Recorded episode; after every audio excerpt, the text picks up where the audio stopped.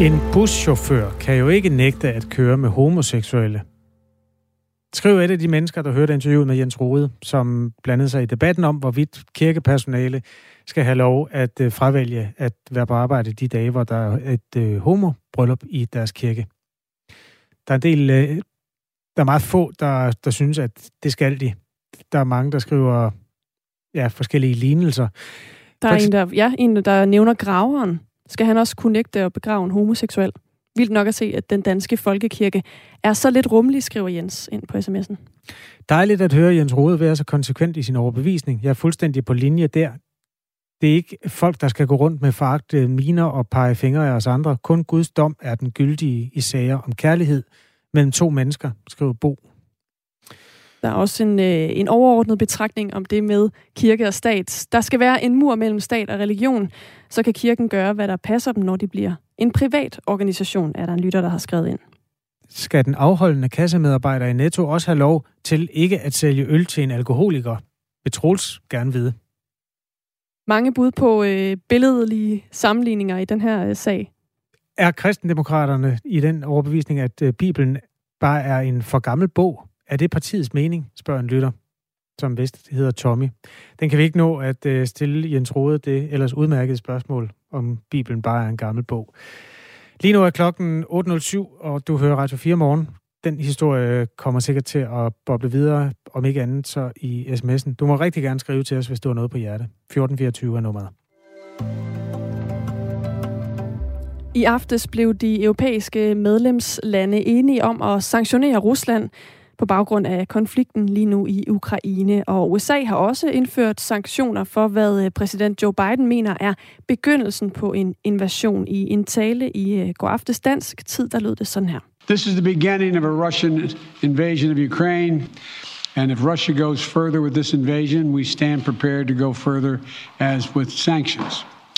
Who in the Lord's name does Putin think gives him the right to declare new so called countries on territory that belonged to his neighbors? Sagde altså øh, Joe Biden. Og de her sanktioner er faktisk tækket ind. Hvis man, øh, som vi jo gør, sidder og følger sådan nyhedsstrømmen, så kan man se, at nærmest øh, hver anden time, så kommer der et nyt land, der har indført en ny sanktion over for, for Rusland.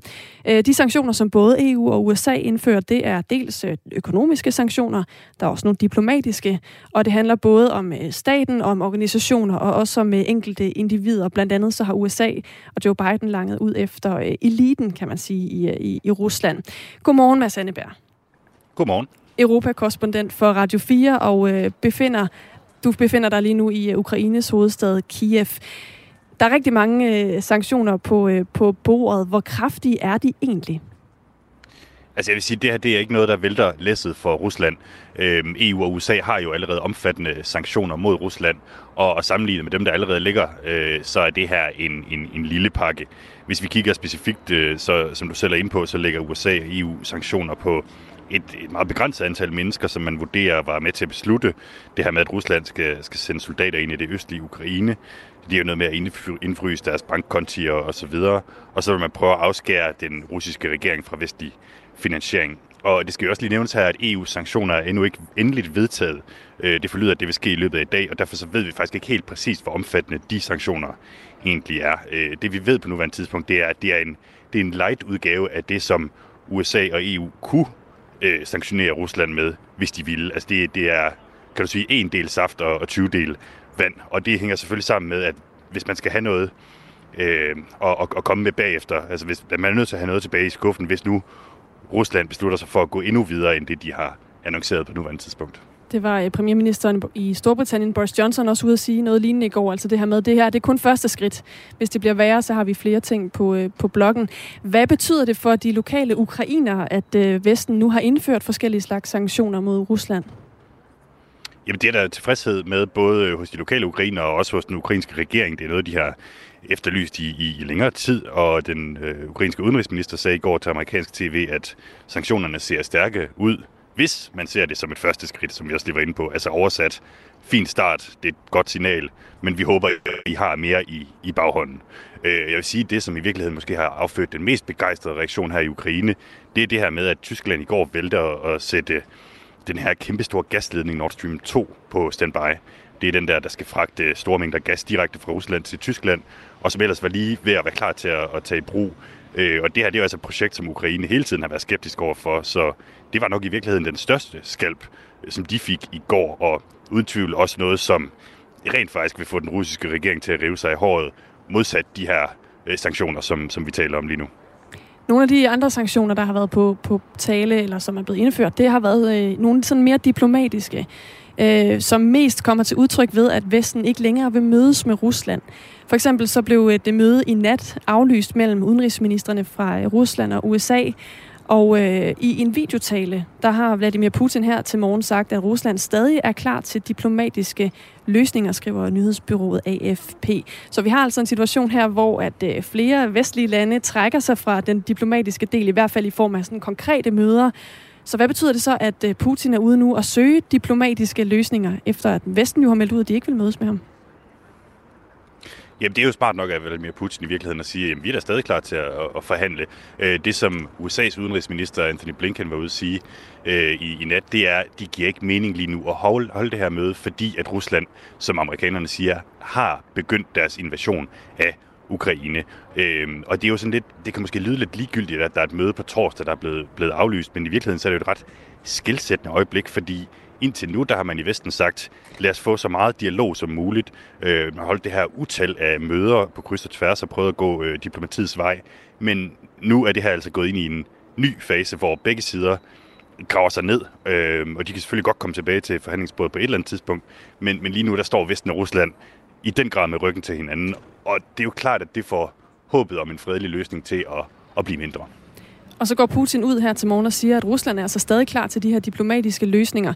Er der også en, en del af den her øh, plan fra Vesten, der handler om, at Rusland ligesom skal, skal bede om, at der kommer diplomati på, på bordet igen? Ja, det, det er muligt. Altså, det er jo i hvert fald, øh, det, det, det kan godt være en af de taktiske overvejelser. Der er jo, der er jo enormt mange øh, der er jo enormt meget spændende i øjeblikket. Det har vi også set her de, de seneste par uger, hvor der er blevet meldt en masse invasioner ud, som så ikke øh, rigtig fandt sted af, alligevel. Og, og, og det er klart, når Putin går ud og siger, at vi er klar til en diplomatisk øh, løsning, så er det selvfølgelig øh, fint i princippet for, for Vesten, men hvis det skal ske, så, så skal han jo også være med på at og, og ligesom øh, kravle ned fra det træ, som han er kravlet op i, ved at sige, at han vil sende soldater til det østlige Ukraine.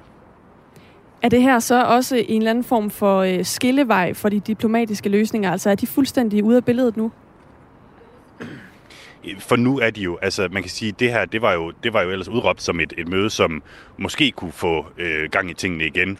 Og, øh, og vi var jo også, altså vi, vi, vi fik jo, jeg tror det var mandag, en øh, melding fra øh, Frankrigs præsident Emmanuel Macron om, at nu skulle der komme et stort topmøde mellem Biden og Putin, og det kunne være, det kunne være med til at løse op for det hele. Og så, altså, samme nat, øh, øh, natten efter, så, så kommer der øh, den her melding fra russerne om, at de anerkender de to øh, republikker i det østlige Ukraine som selvstændige, og at de vil sende, sende tropper ind. Og, og, og, og det, var, det fik jo selvfølgelig Emmanuel Macron til at blive fuldstændig rasende, og, og, og det gør jo, at, at den diplomatiske vej ikke er, er at, at det, som, som man kan gå lige nu. Du øh, følger selvfølgelig situationen som altid, Mads Anneberg. Tak fordi du var med her. Selv tak. Europa-korrespondent øh, for os her på Radio 4, og altså lige i øjeblikket i Ukraines hovedstad Kiev. Klokken er 14 minutter over 8. Du hører Radio 4 morgen med Anne Philipsen og Kasper Harbo. Kasper, jeg har øh, en nyhed med, der jeg faktisk tænkte, da jeg læste overskriften, det kunne godt have været en opgave i Gæt og Grimasser. Og øh, ja, var det, altså jeg vil sige til Radio 4 morgenslytter, Anne Philipsen er et eller andet sted, er du 26 eller sådan noget? Ja, 26. Og alle referencer, øh, Anne kommer med, de er mindst 30 år gamle. Øh, Gæt og Grimasser, skal jeg sige til unge lyttere, det var et fjernsynsprogram, som vores bedsteforældre så. Ja. Og jeg så det også øh, nede i 80'erne, for der var kun én fjernsynskanal dengang. Og det var Claus Ryskær og Grete Sønk, ja. og øh, fortsæt selv listen. Det endte tit med, at Grete Sønk ligesom på en eller anden måde var på alle fire, all over the place på gulvet. Ja. Der får man også nogle lyst til at råbe. Øh, når man ser sådan en overskrift, synes jeg, kan vi lige få Grete Sønk på gulvet her? Fordi der, okay, er, der er sjov for det. Nå. Overskriften er, politi i Kalifornien leder efter kæmpe bjørn bag 40 indbrud. Så vil jeg gerne se dig nu øh, optræde med... Ej, øhm, politi i Kalifornien leder ja. efter en bjørn. Kæmpe bjørn. En kæmpe bjørn, ja. som står bag 40 indbrud. Præcis. Ja, det er en fed historie. Det er en fed historie. Øh, den har også et navn, den her bjørn. Hvad er navnet? Den hedder Hank the Tank. Okay. Ja, og øh, altså, i virkeligheden er det jo lidt træls, fordi den har faktisk skabt rimelig meget kaos i Kalifornien.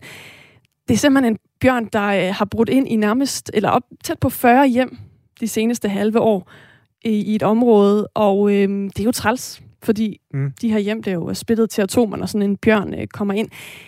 Og så er det også, for at gøre det hele øh, lidt bedre, en lidt overvægtig bjørn. Nå, for sådan. Ja. det er derfor, du tænker Grete Sønk, fordi den rigtige. det var ikke det, jeg sagde. Jeg Nej. sagde bare, at det kunne være et, øh, et skønt... Et, det kunne jeg gad godt at se nogen spille ja. det her.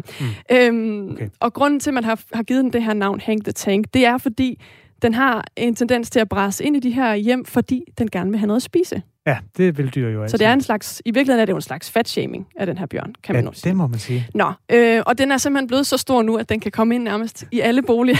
Okay. De siger øh, hos øh, Kaliforniens vildstyrelse, den brænder gennem garagedøre, den brænder gennem hoveddøre, den går gennem vinduer. Oh. altså, jeg ved ikke, om det kun er mig, der har sådan et indre billede af den her bjørn. Ja, jeg tænker sådan en blanding af en dæmon og en meget stor bulldozer. Men det er jo USA, og mm. alle går med skydevåben. Ja. Er, er der ikke en eller anden risiko for, at øh, bjørnen lige pludselig ikke øh, kan gå mere? Det kan man jo godt frygte. Øh, jeg kan sige, at den er blevet så stor, som den er, fordi den kan godt lide mad, som mennesker spiser. Okay, og altså, i USA, i der får de burger? Det gør de. Det, det er gammel pizza, det er rester af is og så videre, den har øh, kværnet i løbet af de her 40 indbrud, den har lavet. Tank. Ja. Hvem har givet den navnet? Det ved jeg faktisk ikke. Jeg tror måske, det er øh, vildstyrelsen i Kalifornien, der har været ude at sige, det kunne den godt hedde. Ja. Øhm, ja, og det, den har faktisk også droppet at gå i vinterdval, for at det ikke skal være nok. Fordi den får så meget mad. Den behøver slet ikke at, øh, at lægge sig. Nå, men i forhold til øh, netop det her med skydevåben, så vil jeg ja. så sige, at myndighederne siger, det kan godt ende med, at vi er nødt til at aflive den her bjørn, fordi den er blevet så god til at være omkring mennesker, at vi kan simpelthen ikke styre den. Men der er også en mulighed for, at den kommer på et vildt reservat. Ja, ja. fordi så hvis vi... først man går i gang med at aflive dem, der er besværlige at have med at gøre i USA, så er listen jo lang. Ja, Nå, i hvert fald øh, en øh, sulten bjørn. Jeg følger, kommer til at følge det her. Det ja, kan jeg mærke. det må du love mig. Ja. Uh, Hank the Tank, sidste nyt i sagen, uh, ja. fik du her i Radio 4. Klokken er 17 minutter over 8. Flere gæster blev utrygge, da de var på det værtshus, der hedder Toga Vinstue, der ligger i København, forrige fredag. Og det var så mænd bare fordi Alex Vanopslag, formand for Liberal Alliance, han øh, råbte Sig Heil to gange. Det fortæller sociolog, journalist og forfatter Aydin Sui, der var til stede. Jeg har aldrig hørt nogen i det offentlige rum øh, råbe Sig Heil før. Øh, så, så derfor så, så er det øh, utrygt. Det er jo ikke tilfældigt udtryk. Altså det er jo et udtryk, som relaterer sig til det tredje rige og til et racialt hierarki, ikke? Altså vi skal sejre, sejre fremad. Så, så derfor så, så gør det jo en utryg, selvom man rationelt fortæller sig selv, at jamen, prøv at høre, det her det er jo voksne, intelligente mennesker. Det er ikke nynazister. Jeg havde hovedet under armen, siger Alex Vandopslag, blandt andet på sociale medier, hvor han nu øh, forklarer sig om episoden. Toga Vinstue øh, er også på sociale medier og har på Facebook skrevet sådan her. I dag bringer politikken, og det er altså Dagbladet Politikken, som crackede den her historie i nyhedsbilledet. I dag bringer politikken en artikel om en episode, der er foregået på Toga. Vi har aldrig forholdt os til, hvad folk siger, tænker eller måtte give udtryk for holdninger, har plads til alle. Men, og der er et stort men, der er ikke plads til krænkelsesparate sladerhanke, der render til medierne med hele og halve usandheder. Derfor kan vi nu for anden gang i vores lange ledetid uddele to livsvarige karantæner for at bryde reglen. Hvad der sker på Toga, bliver på Toga. Derfor er Anders Sonne og Aydin Sui ikke længere velkomne på Toga. Aydin Sui, det var altså ham, vi hørte i klippet for lidt siden. Peter Frederiksen er ejer af Toga Vinstue. Godmorgen. Godmorgen, godmorgen. Vil du ikke lige uddybe, hvad det er for en beslutning, I har truffet her. Altså to mennesker, som hørte nogen sige sig hejl, de må ikke øh, komme mere, fordi de har fortalt det til politikken. Jo, men det kan gøres relativt kort. Øhm, altså, vi har sådan et øh, meget håndfast princip om, at og jeg ved godt, det kan være sådan en fortærsket, fortærsket kliché, men at hvad der sker på toga, det bliver på toga. Og det har vi for at skabe et frirum for de gæster, vi har hos os. Gælder det alle slags øh, handlinger? Altså hvis man for eksempel sagde noget, der var ulovligt eller grænseoverskridende, måtte man så heller ikke øh, sige det til hvis nogen du, bagefter? Hvis du spørger om, for jeg synes, det er vigtigt, jeg synes, det er vigtigt, at man har konteksten med i den her diskussion. Fordi selvfølgelig synes vi ikke, at øh, vi vil ikke have, at der kommer nynazister ind til os og står og hejler. Lad os bare sige det. Det gider vi ikke have. Men der er jo altså en kontekst i den her historie, at det var en sketch, der blev refereret til, hvor der blev hejlet. Præcis. Øh, og det, det er jo i den sammenhæng, øh, den her episode skal ses. Og om du så spørger, om det er tosset, at øh, det her selskab sidder og gør det, øh, i et, når de, øh, de er offentlige mennesker, så selvfølgelig er det det. Selvfølgelig er det tosset, at de gør det. Men det er jo altså en kontekst, der hedder, at de refererede til en sketch. Vandopslag kan forklare det med sketchen på øhm, Facebook. Vi kommer ind på den tyske komiker og skuespiller Johnny Buchardt, der er sjovt og begavet formår at tage fusen på publikum. Han får ved hjælp af velkendte rim folk til at sige noget, som de selv finder frastødende. Øh, vi har spillet klippet lidt tidligere, men han får sådan manipuleret en forsamling til at komme til at sige Sig Heil. Det var i 1973, hvor øh, redslerne fra 2. verdenskrig, som man ikke var så langt borte. Så det var ret øh, kontroversielt, da det skete. Det var så altså den, som de havde i erindring, da de sad øh, hos dig, Vandopslag og hans venner forleden, ja. Og, ja. og råbte Tik Heil. Alt det her har øh, Aydin Sui så fortalt til politikken, og det er det, du kalder, mm. han har, altså man skal ikke være en krænkelsesparat sladerhang, der render til medierne med hele og halve usandheder. Mm. Hvad, hvad er den, den hele usandhed? Lad os starte med den. Hvad er det, der er helt usandt i det, han har sagt til politikken? Nå, men grunden til, grunden til at jeg kalder ham for en krænkelsesparat sladerhank, ja. jeg kunne også kalde, øh, valgt at kalde ham for en søgestreng, hvis du skulle have været, fordi jeg er simpelthen så træt af den kultur, der har snedet sig ind i vores samfund efterhånden, at sker der bare det mindste, som man føler at gå sig på manchetterne af, så skal man i medierne med det. Og det er det, der sker i det her tilfælde. Og der vil jeg sige som krofatter og restauratør, at der vil jeg værne om mine gæster, for der er ikke blevet gjort noget galt her. Der er nogen, der har fortalt en upassende vidighed. Længere er den ikke. Så gør øh, vores øh, sociologven det, at øh, han går over og tager fat i selskabet, og det synes jeg er fornuftigt at siger, ved I hvad, gutter, det her, det er sgu over stregen. Hvor til selskabet siger med vandopslag i spidsen, siger, ved du hvad, det har du ret i, det må du undskylde, det stopper vi. Længere er den ikke. Han har fået en undskyldning, de er stoppet med det her tosseri, mm. og alligevel føler han sig kaldet til at skulle ud og dele øh, den her oplevelse med alle mulige andre mennesker. Og det må han jo, øh, altså i hvert fald gerne for os her i Radio 4. Vi har jo hørt på ham ja, det kan jeg forstå, han... det lever I jo af, men det må han ikke for mig, for jeg lever også af at passe på mine gæster. Men jeg skal bare lige forstå, det du skriver på Facebook, øh, render til medierne med hele og halve usandheder. Hvad er det, lad os starte med den hele usandhed. Altså, hvad er det, der er total løgn i det, han fortæller? Jamen altså, det er jo, at det er taget ud af en kontekst. Det har han også øh, forklaret sådan, her i Radio 4. Sådan, som det fremstår, sådan som det fremstår i politikken, når du øh, går ind og læser det og læser overskriften, ja. så fremstår det jo som om, at øh, Alex og de her gutter skulle have siddet øh, ned på mit værtshus og råbt hejl øh, som en hyldest til det tyske rige og til Hitler. Og altså, intet kan være længere fra, vært, øh, fra virkeligheden. Jeg kender de her øh, gutter, som, som bliver omtalt i den her episode. Det er søde, pæne, ordentlige mænd med familier og øh, pæne job. Der er ikke en eneste gram nazisme i nogen af dem.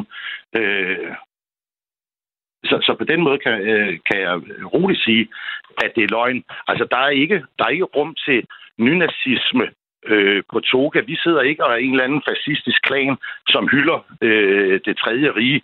Øh, og det var heller ikke det, der skete den her aften. Men det er jo heller ikke det, han har sagt. Det, jo, det, det har han jo ikke sagt. Øh, I hvert fald ikke til os. Øh, jeg er lidt, lidt usikker på, om, om han har forklaret nuancerne til politikken. Det har jeg ikke grund til at tro, at han ikke har. Men at det er jo ikke løgn. Det, han har jo forklaret, hvad han har oplevet. Altså, det er jo ikke en helt usandhed. Nej, men altså, øh, når man går ind og læser politikens historie øh, og kigger på overskriften, så virker det jo som om, at der har været et nynazistisk møde på Toga. Øh, og, og det er jo ikke rigtigt. Og manden gør, som jeg også refererer, manden går over, som jeg synes er fornuftigt af ham i øvrigt, går over til selskabet og siger, ved I hvad, det her skulle over stregen, gutter. Øh, kan I ikke øh, dæmpe jer? Hvad fanden er det, der foregår? Han får en undskyldning og en forklaring, og det stoppes. Altså, så, så synes jeg, man skulle have lukket den der, i stedet for at begynde at rende til medierne og sige, vi har oplevet det og det, og det er så voldsomt, og det det er super utrygskabende, tror jeg, han brugte udtrykket om. Altså, ja. Det sagde han. Hvis, hvis, han har været utryg, hvis han har været utryg på mit eller på nogen som helst anden sværtshus, så skal han jo tage fat i betjeningen. Det bliver så ikke aktuelt for nu an. Hvis det, eller hvis det er så voldsomt, at han er ligefrem er bange for, for sit eget liv, så skal han jo ringe til politiet, i stedet for at ringe til politikken. Efterfølgende har Aydin Sui og hans kammerat fået livslang øh, karantæne. Det var min øh, første gang på Toga, og åbenbart også min sidste gang, for hvad der sker på Toga, det bliver på Toga. Er det det sted, den er parkeret for dig nu, Peter Frederiksen? Altså, ham vil du ikke se igen på dit værtshus? Ja, det er det. Der har vi en helt klar politik på det område. Okay. Men, men øh, har du... Altså, er der noget af det, han har sagt, som ikke er rigtigt? Altså, du beskylder ham simpelthen for at lyve? Jamen, det er jo ikke... Det er jo ikke... Eller, det er også et spørgsmål, om det er rigtigt. Altså, det, som, som, som min anke går på, det er jo måden, det bliver håndteret på. Altså, han, han skulle... Øh, øh, øh, problemet var jo blevet løst derinde. Mm. Han havde været over og givet udtryk for sin øh, øh, mishag ved, ved det her, som de, de der tosser sidder og, og laver den aften. Fordi det var det også tosset. Det er vi det enige om. Du skal ikke ja. sidde og råbe i et offentligt rum. Øh, og så skulle den være lukket der, i stedet for, at øh, han begynder at rende til medierne øh, og, og for det her. Altså nu sidder vi to og taler. Det havde vi jo ikke gjort, hvis, hvis han ikke havde gjort det. Øh, og, og det bliver jo en diskussion for øh, eller imod, om man må råbe hejl. Og det er jo ikke det, som diskussionen drejer sig om. Diskussionen drejer sig om, at der blev fremført en skets. Men den startede jo med, at nogen råbte hejl. Øh, sådan den situation, I, i vi diskuterer nu. I forbindelse med, at de refererede til en skets. Ja. Det var ikke, der, sad ikke, der sad ikke otte mand med, med armbind på og fuldstændig umotiveret begyndte at, at brøle hejl. Det var ikke det, der var tilfældet. Men nu siger du, at han har løjet over for politikken. Som, det har han jo sådan set ikke. Det, det er jo ikke altså, nu læser jeg de op, fordi nu har jeg fundet den frem. Undskyld, jeg afbrød det der, Peter Frederiksen. Jeg synes lige, vi skal have det helt på plads. Overskriften er, det var super ubehageligt. Partileder råber, sig hejl på bar. Og så kommer det, der hedder en underrubrik. Liberal Alliances Alex Vandopslag fik folk til at føle sig utrygge, da han med venner fra den borgerlige fløj råbte sig hejl på et værtshus. Ekspert kalder det højst upassende med et tilråb, der entydigt er forbundet med nazisme. Vandopslag havde hovedet under armen, erkender partilederen, der beklager. Hmm. Er det ikke meget fair refereret? Jo, men øh, jeg, jeg, øh, jeg vil fastholde, og det er min opgave i den her sammenhæng, synes jeg, det er at passe på de gode gæster, vi har nede ved os, øh, og at øh, der er mere i den historie, end det, der fremgår der. Men øh, jeg spørger igen, fordi øh, du kalder det en hel og en halv usandhed. Hvad, hvad er den hele usandhed, han har, øh, han har givet videre til nogen i den her sammenhæng, Aydin Sui? Jamen, endnu en gang, så må jeg sige, at det kommer jo til at fremstå som om, at der skulle have siddet nogle mennesker øh, og fuldstændig umotiveret. Og det er jo også det, som debatten kører på i øjeblikket øh, rundt omkring. Er, er det okay at hejle? Og selvfølgelig er det ikke okay at hejle, hvis, øh, altså, det gider vi heller ikke, det gider vi ikke have. Øh, så, så det, er jo en, det er jo et spørgsmål om en kontekst. Og når man tager konteksten med, så synes jeg ikke, der er nogen historie i det her. Men er det hans skyld, at politikken har lavet den overskrift? Han har jo ikke nødvendigvis fortalt dem på en måde, der ikke passer. Jamen altså, som, øh, som jeg tidligere har sagt, så er du alle, alle fra de yderste venstre til de yderste højre er velkommen på toga, og de kommer også. Mm. Øh, men du er bare ikke velkommen til at skulle, øh, skulle reparere, hvad, hvad der foregår nede ved os. Og det, det er ikke fordi, at det er specielt spændende eller grænseoverskridende eller noget som helst. Øh, I 99,9 procent af tilfældene, der er det bare hyggeligt, og der mødes man på tværs af politiske skæld og politiske partier, og der er masser af unge mennesker, der sidder og hygger sig med at diskutere. Øh, og der skal være det frirum. Og hvis, hvis vi begynder at lukke op for, at det er okay, at når du synes, at der er en eller anden, der er gået over en streg, eller der er en eller anden, der har kommet til at øh, træde på dine følelser, øh, så kan vi ikke lave andet. Fordi altså, jeg, kan, jeg kan også sige, at det kan også gå den modsatte vej. Vi har også øh, oplevet øh, folk fra venstrefløjen, som har sagt, gjort, sunget noget, der for andre kunne virke upassende. Men det er heller ikke noget, vi, vi refererer til eller gør noget ved. Bare lige her til sidst, der er minut, et minut til nyheden, ja. Peter Frederiksen. Øhm, er det fint? Hvad er konsekvensen for dig af, at han er gået til medierne? Altså, det er jo ikke en kritik af Toga. Han siger ikke, at Toga har håndteret det her dårligt. Han var bare træt af Alex Vandersflags opførsel. Hvad, hvad, hvad, er der i det for, mig? Ja, hvad, hvad, hvad er der i det for dig? Jeg, tror sgu umiddelbart ikke, der, der er det store i det for mig. Altså, vi får en masse dårlige øh, anbefalinger i øjeblikket fra den yderste venstrefløj, og ja, det må vi jo så leve med jo, men øh, man kan sige, det er jo prisen for, at de også kan få lov til at synge deres øh, skøre sange. Tak fordi du vil være med hos os, øh, Peter Frederiksen. Ja, velbekomme. Kan I have en god dag? Tak, i lige måde. det er godt, hej. hej du. Ejer uh, Toga Vinstue, og vi har uh, i altså helt naturligt ragt ud til Liberal Alliances partiformand Alex Vandopslag, der er jo en slags usynlig hovedperson i den her uh, historie. Han har altså ikke svaret på vores henvendelser, men man kan, hvis man gerne vil vide, hvad han synes, læse på hans Facebook. Nu er der nyheder.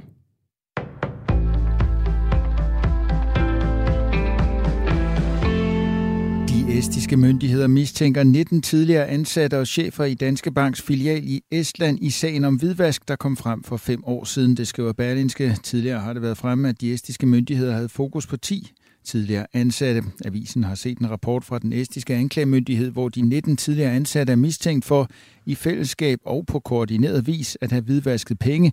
De er på nuværende tidspunkt ikke sigtet. Sagen kom frem i offentligheden i 2017 efter afsløringer i Berlinske. Efterfølgende fik Danske Bank lavet en rapport om omfanget. Den viste, at der fra 2007 til 2015 var flyttet 1.500 øh, milliarder kroner gennem bankens estiske filial fra en gruppe udenlandske kunder. En stor del af de kunder blev betegnet som mistænkelige. Det er et stærkt første skridt af præsident Joe Biden at indføre sanktioner mod Rusland som følge af landets handlinger i det østlige Ukraine, det siger den ukrainske udenrigsminister Dimitro Kuleba i et interview med Fox News efter et møde med USA's udenrigsminister Anthony Blinken i Washington D.C. De sanktioner, som præsident Biden har offentliggjort, ser stærke ud, hvis vi betragter dem som et første skridt, siger han. Kuleba fortæller yderligere, at han er amerikanske embedsmænd har fået et løfte om flere våben. Han tilføjer samtidig, at det ikke er amerikanske soldater på landjorden, som Ukraine er på jagt efter for at løse krisen. Flere vestlige lande straffer Rusland med nye sanktioner for at have beordret soldater til udbryderrepublikker i det østlige Ukraine. Joe Biden fortalte tidligere i en tale, at USA indfører omfattende sanktioner mod Rusland. Ifølge Biden går sanktionerne meget længere end tidligere sanktioner mod russerne. Sanktionerne er blandt andet målrettet to russiske banker. Den ene bank er en russisk militærbank. Derudover bliver personer i den russiske elite og deres familier ramt, oplyste Biden. Samtidig bliver Ruslands adgang til vestlig finansiering ramt. Ifølge Biden er USA også klar med flere sanktioner, hvis Rusland optrapper konflikten yderligere. Selvom der på danske grundskoler og ungdomsuddannelser er indført en lov om, at eleverne ikke må ryge i skoletiden, er det omkring halvdelen af de elever, der ryger, der fortsat gør det, mens de er i skole. Det viser en undersøgelse lavet af Statens Institut for Folkesundhed i samarbejde med Kræftens Bekæmpelse, Hjerteforeningen og Lungeforeningen. Blandt de elever i grundskolen, der ryger, svarer knap 51 procent, at de stadig ryger i skoletiden på trods af loven om røgfri skoletid. For gymnasieelever er tallet knap 49 procent. Loven blev indført for grundskoler 1. januar 2021 og 31. juli 2021 på ungdomsuddannelserne. Eleverne må hverken ryge på eller uden for skolens område i skoletiden. Og det var jo egentlig det, der var, var formålet med den her lovgivning. Det var jo, at de ikke røg i de timer, de var i skole, uanset hvor de var henne. Siger Lotus Sofia Bast, der er seniorforsker i tobaksforebyggelse ved Statens Institut for Folkesundhed. Hun forklarer dog, at loven er ganske ny, og at der kan gå noget tid, før den har en reel effekt. Det vi ved øh, i forvejen, det er, at det her med at arbejde med røgfri skoletid på grundskolerne, det er noget, der mange steder har været i gang over flere år faktisk. Hvorimod på ungdomsuddannelserne har det været, altså der er det ikke noget, der har været lige så meget øh, fokus på over de senere år. Hun tror, at man med tiden vil kunne se en større effekt af loven. Men ikke desto mindre, så er det jo faktisk sådan, at loven den er jo trådt kraft. Så, så man bør jo gøre noget for at, at, at overholde de her regler i hvert fald. Og det er op til skolerne selv at vurdere, hvilke konsekvenser der skal være, hvis skolens rygepolitik overskrides. Først på dagen enkelte byer, ellers bliver det tørt med nogen eller en del sol, men i løbet af dagen flere skyer vestfra. Temperaturer op mellem 5 og 9 grader, og i morgentimerne kan der især i Nordjylland være risiko for pletvis isglatte veje.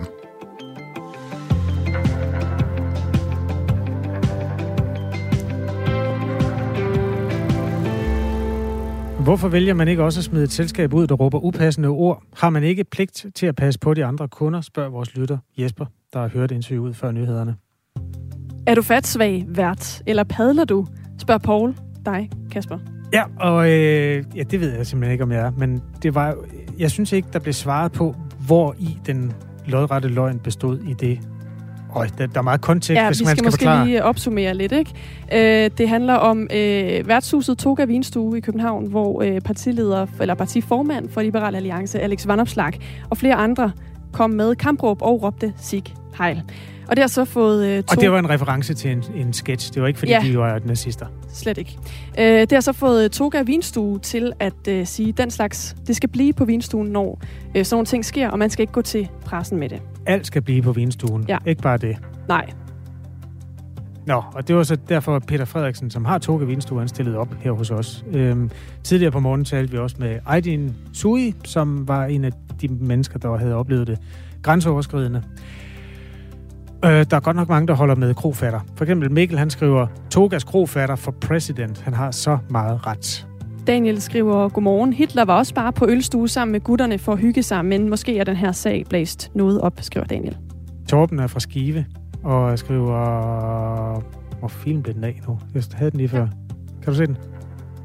Stor respekt til krofatter. Krænkelseskulturen har sgu fået for meget medietid. Tommelfinger ned, skriver Torben fra Skive. Sociologen burde nok skrue lidt ned for sin forarvelse, skriver Bo og fortsætter. Det er ikke en enlig svale. Var der ikke noget med, at Messersmith også fik armen op i grøften i Tivoli en gang? Og ja, det er varmt med sladerhanke, der ikke bare kan trække på skulderen, men absolut skal gå ud og angive dem. Især når man ved, at der er en stiltigende aftale om, at på det værtshus er man privat og dermed har helle. Katarina spørger også, om øh, man har et skilt på vinstuen, hvor der står, at man ikke må fortælle andre om ens tur på øh, stuen. Fordi hvordan skal man ellers kunne øh, overholde det? Skør regel, synes Katarina der. Tine Hirtal skriver, Krofatter har vildt ret. Vi må ikke engang slå en brud mere, uden at nogen føler sig krænket. Det er vist der, vi er. Øh, ja. Er der, er der flere, vi skal tage? Jeg vil sige, hvis man skulle tælle op, så var der nok et øh, 60-40 eller 70-30 overvægt af sms'er, der bakker krofatter Peter Frederiksen op i sin beslutning om at give livsvarig karantæne til de to mennesker, som optræder i politikens artikel om den der fredag aften, som for snart længe siden.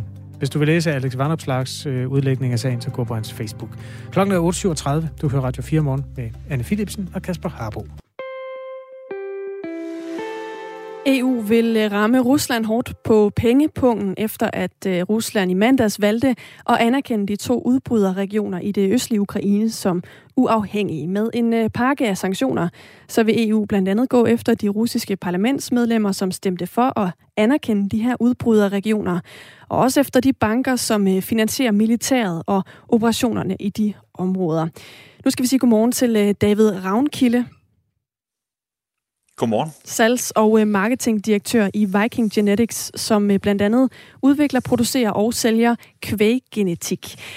Eh, en del af de her sanktioner lyder, at man vil ramme den eh, russiske stat og regerings mulighed for at få adgang til EU's kapital og finansielle markeder og services, så man kan begrænse finansieringen af, de aggressive politikker, lyder det sådan i lidt uh, officielt sprog. Men lad os lige få det ned på, uh, på gulvet. Hvordan uh, frygter du, at de her sanktioner kan komme til at påvirke Viking Genetics? Man kan sige, nu følger vi jo vi følger situationen tæt, og man kan sige, med de sanktioner, der blev besluttet i går, jamen, så er det indtil videre ikke noget, der rammer os. Men det vi selvfølgelig øh, øh, kigger på, det er, om vi kan blive ramt af muligheden for at få varer ind i Rusland, øh, samtidig også øh, kan blive begrænset i at få øh, betaling fra Rusland øh, til Danmark. Øh, og endelig så kan man sige, så kan der være nogle, øh, nogle, øh, nogle handelsbetingelser, som, som, som også kan gøre det yderligere besværligt. Øh, for at vi kan sælge til fremmede lande, så skal der etableres et sundhedscertifikat mellem myndighederne. Og det har vi oplevet i andre, i andre situationer, hvor der har været noget, noget politisk ustabilitet, øh, at, at de muligheder de forsvinder for os. Vi skal måske lige have slået fast, hvad, hvad har I hos Viking Genetics helt konkret af virksomheder i Rusland, der kan gå hen og blive påvirket af de her sanktioner?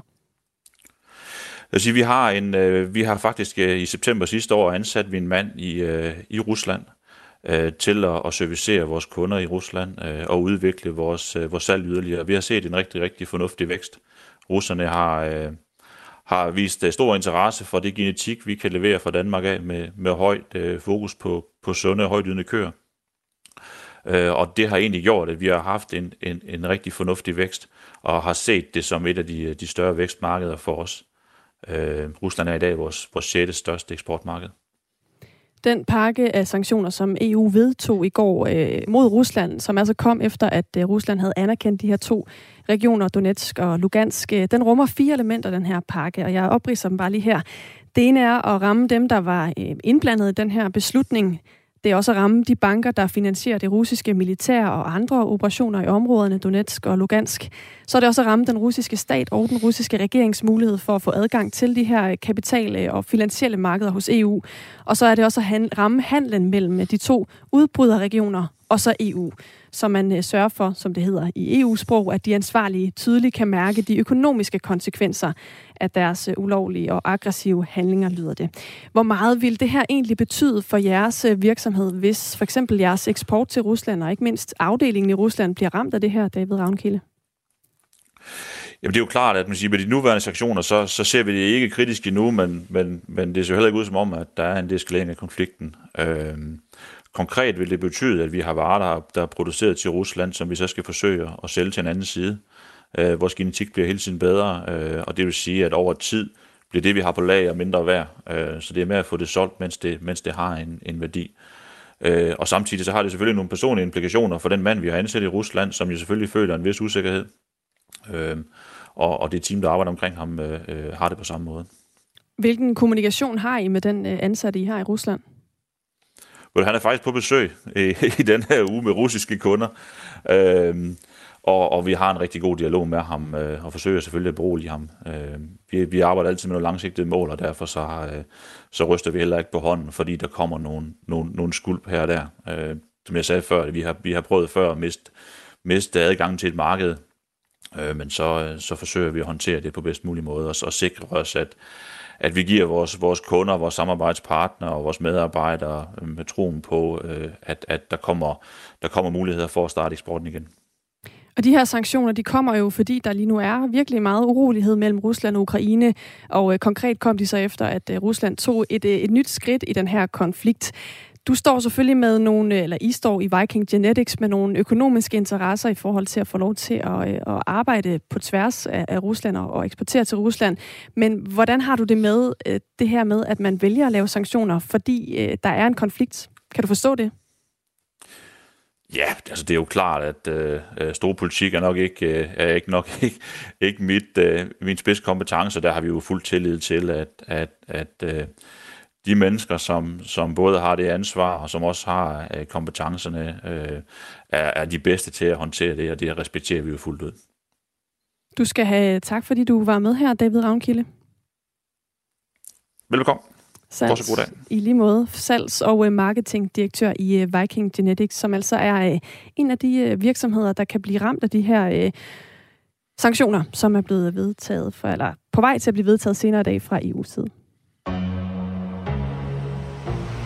Gennem fem år har en hacker spredt skræk og skam hos mere end 64 kvinder og delt deres private og intime billeder på nettet. Man bliver jo sygt ramt af det. I hackeren i blandt stykker Radio 4 ned i den usædvanligt grove hackersag. Det er jo ekstremt ondskabsfuldt. Med store konsekvenser for offerne. Og jeg kan jo dårligt nok kigge frem i øjnene, fordi jeg er sikker på, at han har set mig nøgen.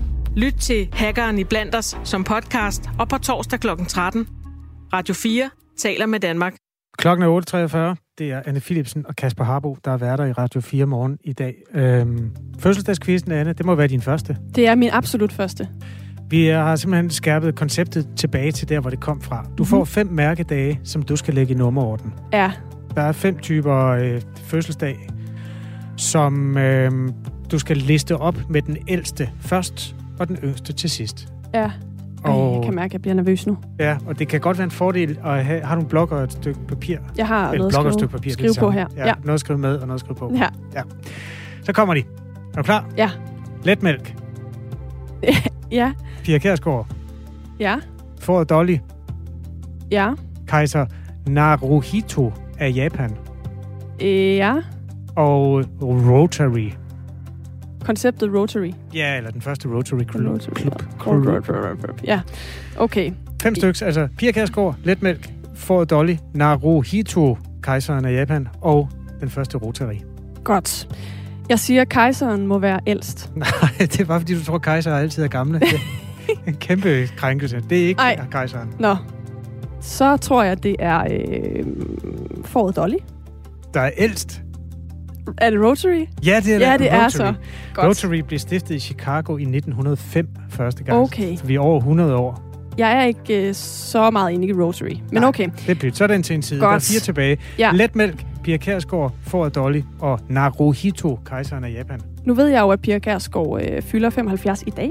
Mm. Så øh, jeg ved jo, at der skal vi jo øh, så tilbage, så skal jeg lige tænke mig om. Så siger jeg, at det er Ford Dolly, der er den næste. Nå. Fåret Dolly blev kendt som det første gensplejsede får. Ja. Tror du, man sad og gensplejsede får for 75 år siden? Man gjorde mange mærkelige ting. Ja, det gjorde man 75 år selvfølgelig. Ja, så Nå, men så krigen. siger jeg Pia Kærsgaard. Det er rigtigt. Så siger jeg kejseren. Det er også rigtigt. Sådan, nu har jeg den. Naruhito er 62 år i dag. Fedt. Kejser i Japan øh, de sidste to år. Okay. Han blev indsat som 60-årig. Så var han gammel nok til det. Ja, jamen det, skal- man skal også være moden for at være kejser. Øh, så har vi tilbage øh, Letmælk. letmælk Og Fåret Dolly. og fåret Dolly. Og tør jeg jo nærmest ikke at sige fåret Dolly, men letmælk, er det en... Altså, det har jo eksisteret al den tid, jeg kan huske. Ja. Uha. Det bliver bare et, et skud fra øh, hoften, når jeg siger fåret Dolly. det er forkert. så er det letmælk. Ja, Letmælk ja. blev født for 49 år Det kan man siden. ikke sige, det der. Nej, det Nej. kan man måske ikke sige. Men letmælk kom Ja. i handelen for 49 år siden. Øh, et nyt mælkeprodukt med en fyldig smag, trods det reducerede fedtindhold. Fra sødmælken. Ja, lige præcis. Ja. I dag vil man sige, at letmælk er i den fede afdeling. Ja, det vil man sige. Nå, det var en anden tid. okay, men det er en ældre sag, så. Så yngst, hvad har vi så tilbage på listen? Fåret Dolly. Forskere i Skotland præsenterer for 25 år siden lammet Dolly, det første individ, der er blevet klonet fra et voksen dyr. Dolly er en genetisk nøjagtig kopi af sin mor. Jeg har aldrig nogensinde sagt fåret Dolly så meget før. Nej, det var lige Men det var overkanten. også i 5 fem ud af 5 bud, at det var fåret Dolly. Nå, Øh, hvad du, fik jeg? Ja, Tre? du fik vel kun én rigtig. Det var dengang, ah. hvor der kun var fået Dolly tilbage.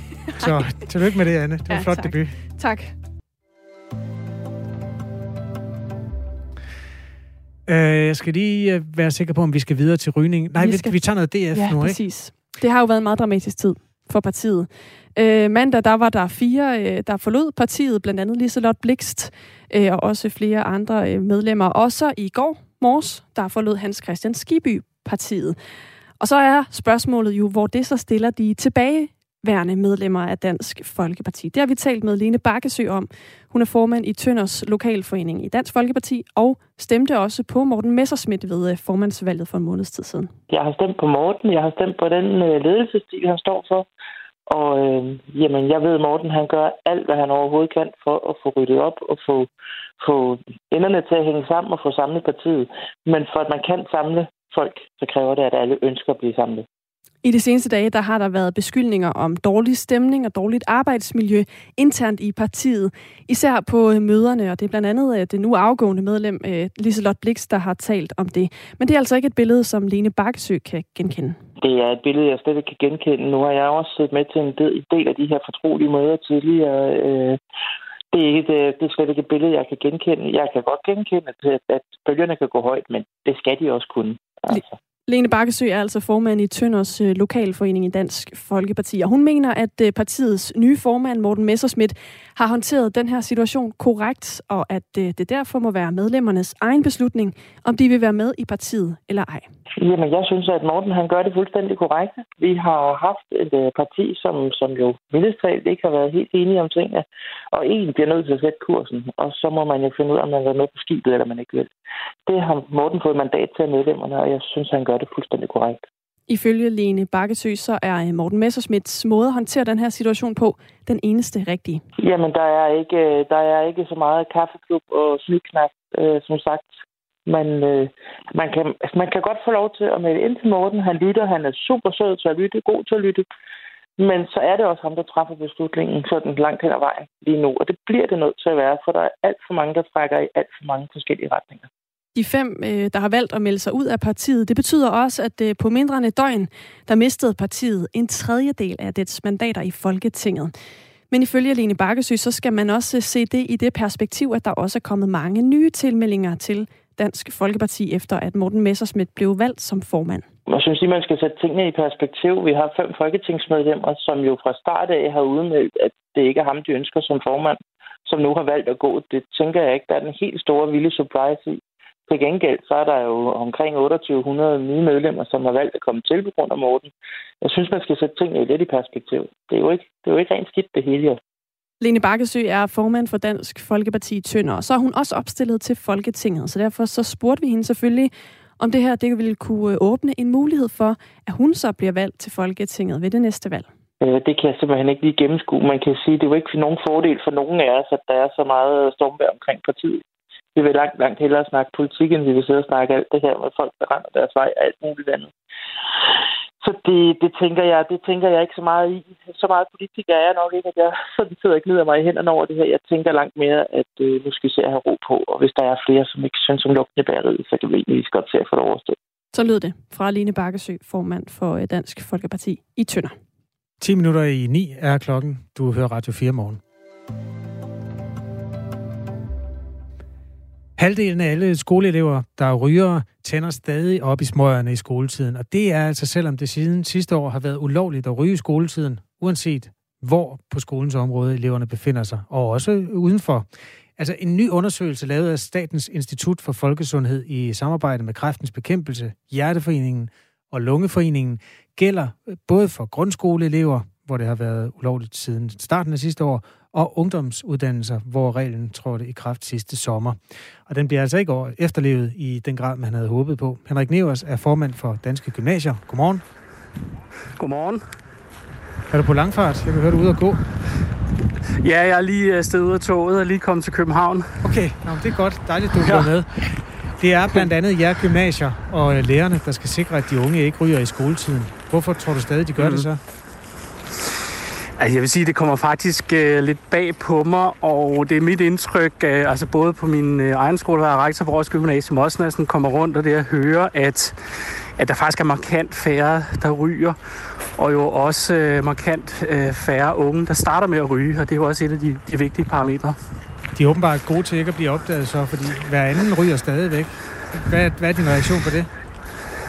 Ja, det er det, jeg faktisk er overrasket over, for jeg synes, det har ændret meget i billedet på Altså når man, når man er på et gymnasium, man kommer til et gymnasium, så førhen var der jo typisk en, en flok ryger, der stod et eller andet sted, enten ved indgang eller et eller andet sted udenfor. Og det synes jeg ikke, man ser mere. Og, og derfor må det jo tyde på, at det er noget med sådan lidt mere, hvad skal man sige, skjult. Øh, men, men, men stadig faktisk er overrasket over tallet. Øh, blandt elever i grundskolen, der ryger, der svarer 50,8 procent i undersøgelsen, at de stadig ryger i skoletiden. Grundskolen, det er altså øh, første til 10. Øh, og det til, ja. til trods for den her lov om røgfri skoletid. Gymnasieelever, der er tallet 48,9 procent, altså også ganske, ganske tæt på at være halvdelen. Det er op til den enkelte skole til at vurdere, hvilke konsekvenser der skal være, hvis skolens rygepolitik den bliver overskrevet. Du er selv rektor på Roskilde Gymnasium. Ja. Hvilke ja. konsekvenser gør I brug af?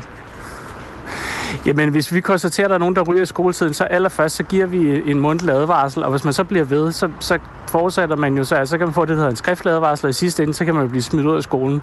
Det, det vil jo nok sige, at, at, at alle dem, vi har, har i rette sat, der, der har man jo rettet ind. Øh, så derfor har det jo ikke været nødvendigt og det ville også være fuldstændig, det ville være lidt grotesk at skulle smide folk ud af skolen. Men i sidste ende, så, så skal vi selvfølgelig, og det vil vi også gøre på skolerne, sanktionere det, øh, hvis det er noget, vi, vi kan se folk, de bliver ved med at overtræde den her øh, lov.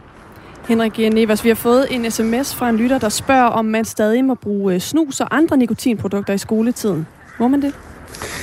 Nej, det må man faktisk heller ikke, og det, øh, det er jo også en ting, som det, det tror jeg er kommet, øh, det er der også nogle undersøgelser, noget, hvis vi selv har en fornemmelse af, at sådan noget som snus og andre, de andre nikotinindhold, eller med nikotinindhold, at det faktisk er steget ret meget. Øh, og det har vi egentlig set sådan netop som, at, at, at når der ikke er så mange, der ryger, at, at så bliver der brugt det andet. Øh, så det er faktisk også noget, vi jo overvejer ude på skolerne. Hvordan kan vi så til dels oplyse bedre om det, og hvordan kan vi øh, nedbringe brugen af det? Hvis eleverne sidder derhjemme og skriver opgave, eller går en tur hen i et supermarked og køber frokost, så må de jo heller ikke øh, der have et stykke snus i kinden, eller tage en cigaret øh, uden for butikken. Hvordan har du det med, at I skal håndhæve noget, der er så svært at holde øje med? Ja, det, er jo, det er jo indlysende, det er svært, vi lever jo øh, trods alt i et frit demokratisk samfund, øh, og, og det er jo ikke sådan, at vi, øh, vi render rundt med, med blå blink og så øh, og, og sørger for, at der er ingen, der ryger rundt i byen, eller hvor det nu man er. Øh, så, så det er, hvis vi, øh, hvis vi støder ind i det, og så en gang imellem, så tager vi også rundt, det gør vi også på min skole, lige går rundt og ser i lokalområder, hvor det er, at vi ved, at der er nogen, der stiller sig op og ryger i skoletiden, men det er klart, at, at det, er jo, det, er en, det er en meget, meget svær opgave, som vi, og det tyder det her også på, at vi jo ikke løser 100%, men, øh, men vi prøver selvfølgelig at gøre, hvad vi kan. Vi skal ikke være med blå blink, siger Henrik Nevers, samtidig med, at øh, udrykningskøretøjerne buller forbi ja. i København her. Henrik Nevers er formand for Danske Gymnasier. Og øh, vi diskuterer altså den nye undersøgelse, som viser, at halvdelen af de skoleelever, der ryger, de stadig tænder op, selvom det øh, har været ulovligt for folkeskolens vedkommende hele sidste år, og for ungdomsuddannelserne siden midten af året. Henrik Nevers er også rektor på Roskilde Gymnasium. Giver de så mening, de regler, når I ikke kan, kan, kan håndhæve dem alligevel? Ja, men det gør de i, i høj grad, og jeg, jeg er ret sikker på, at vi vil se, øh, når vi følger det her med rygning, at der vil være markant færre øh, gymnasieelever og dermed unge, der starter med at ryge. Og det er jo en af de utrolig vigtige ting. Og, og jeg, jeg er ret sikker på, at man ude på gymnasierne jo bakker op omkring øh, rygeloven, og at, at der skal være altså markant færre, og helst ingen nye øh, unge gymnasieelever, der starter med at ryge. Det, det er vi jo enige i. Men det er stadig en regel, I ikke kan håndhæve? Ja, altså det er, der, det er der i hvert fald noget, der tyder på, de her tal. Øh, jeg, jeg vil bare sige igen, at det, det undrer mig lidt, fordi jeg synes virkelig, det har ændret i billedet på, når man, når man kommer til gymnasier, når man ser på gymnasier, at, øh, at det er ikke rundt omkring skolerne. Så derfor må, man jo, må vi jo prøve at se, jamen, hvad, hvor er det, det foregår. Det kunne tyde på, at det er netop er nogen, der så forlader skolerne. Og som vi også har snakket om, det er altså ret svært for os at håndhæve og skulle gå rundt i, øh, i, øh, i en by og sørge for, at vores gymnasieelever ikke ryger. Det, det, er, det er næsten en umulig opgave. Men det er også det, fisker efter. Hvordan har du det med, at du, det så er op til dig at løse den alligevel? Jamen altså, vi tager selvfølgelig en del af ansvaret på os. Øh, jeg tror ikke, vi kan løse det 100%, som jeg har sagt, og derfor må man sige, at det, det bliver jo også en, en lidt større opgave. Det er også en større opgave med forældre. Det er med det omkringliggende samfund, og så, så skal vi selvfølgelig heller ikke holde op med at informere omkring rygning. Øh, jeg tror måske, at man har en tendens til at sige, at nu har vi løst det problem, og det er jo så noget, der tyder på, at vi ikke har, så vi skal stadigvæk også informere om rygning, og hvor farligt og hvor skadeligt det er. Siger Henrik Nevers, altså formand for Danske Gymnasier, øh, direkte fra virkeligheden. Øh, har du mere, Anne, vi skal Jamen, jeg kunne godt tænke mig at høre, Henrik, øh, du siger jo selv, at det er svært for jer at håndhæve det. Hvad kan I gøre for at blive bedre til at håndhæve de her regler? Ja, men der, jeg tror ikke, der er nogen tvivl om, at vi håndhæver det på skolerne, når vi ser det inden for, inden for skolernes område, så den lige øh, rundt omkring skolerne. Så, så det, øh, jeg, jeg tror ikke, det er et spørgsmål om, om at blive bedre, men, men det er jo spørgsmålet om, om, hvordan man overhovedet kan løse det, også ressourcemæssigt. Men jeg tror altså også bare, at, at tiden her vil, vil, vil gøre, at der bliver markant færre førstegangsryger. Altså man må jo heller ikke ryge til fester, og man må ikke, det må ikke må det i lang tid. Man må ikke ryge til caféer, man må ikke ryge til arrangementer, man må ikke ryge på studieture. Jeg, jeg tror altså, det er noget, der, der kommer til at ændre sig egentlig også på den korte bane. Så jeg tror som sagt, vi vil se færre førstegangsryger. Det sagde Henrik Nevers altså. Øh, tak fordi du vil være med hos os. Det er så lidt. Formand for Danske Gymnasier og rektor på gymnasiet Roskilde. Der er simpelthen kommet noget så smukt som to sms'er fra mennesker, der hedder Tommy, som er to forskellige mennesker, men som har fuldstændig samme budskab. Jeg tager først den fra Tommy. Vi måtte heller ikke ryge på skolen, da jeg gik i skole i 80'erne. Der er ikke sket så meget de sidste 40 år, skriver Tommy. Og så er der Tommy, der skriver, jeg og nogle kammerater røg der i frikvartererne. Det døde ingen, så vidt jeg ved af. Nogle kammerater er døde mange år senere, men er andre årsager. Nej tak til mere forbud. Der er også en, øh, der skriver ind, jeg cyklede forbi en skole her i Odense, hvor der står et stort skilt, hvor teksten er røgfri skole, men alle rygerne ser ud til bare at gå en tur over på den anden side af vejen for at ryge. Så øh, opsyn med eleverne er der i hvert fald ikke der. Lyder det i sms'en. Der er ring til Radio 4 om øh, lidt... På dansk har vi ikke noget udtryk for det, men det, der findes et engelsk udtryk, der hedder shrinkflation. Ja, det altså, handler om, når øh, varerne der ligger på hylderne i supermarkeder, bliver mindre. Altså, juicen skrumper, slikposen er blevet mindre. Der er kun øh, færre stykker pizza i pizzabrødspakken osv., ikke? Det er et kendt greb, at de øh, producenterne er meget tydelige omkring det, når der kommer mere i pakken. Ja. Så er der plus 20 Så er det maxi-pose og ja, alt det der. Det er rigtig super. Ja. Øhm, og det, der sker tit det, at øh, det også er omkring det tidspunkt, at prisen stiger en lille smule. Så skrumper varerne, uden at der af den grund er et øh, stort gult banner på en emballagen. Ja, præcis. Man lægger næsten ikke mærke til det. Nej. Medmindre man tæller sin pizzabrød. Det er der nogen, der gør. Blomme i Madeira er jo et øh, overset stykke kulturelt det chokolade, som jeg holder meget af. Er jeg meget uenig i. Okay, jeg er glad for dem. I gamle dage, når man købte sådan en æske Anton Berg blomme i Madeira, så stod der 10 i den park der. De stod ranke På som række, soldater. ja. ja. Simpelthen, fordi de stod tæt i parken. Ja. Siden gjorde Anton det, at han nøjes med at putte 8 i, og nu ligger de, altså emballagen er lige så stor, men der er bare færre stykker chokolade i. Anton Bav for fan. Ja, Ja. er shrinkflation. Ja. Er det okay? Ring til Radio 4, hvis du har noget på hjertet i den her øh, varme forbrugerpolitiske debat. Det kan du gøre om 5 minutter her på Radio 4. Eller en sms. Men øh, nu er der nyheder med Thomas Sand for klokken er 9.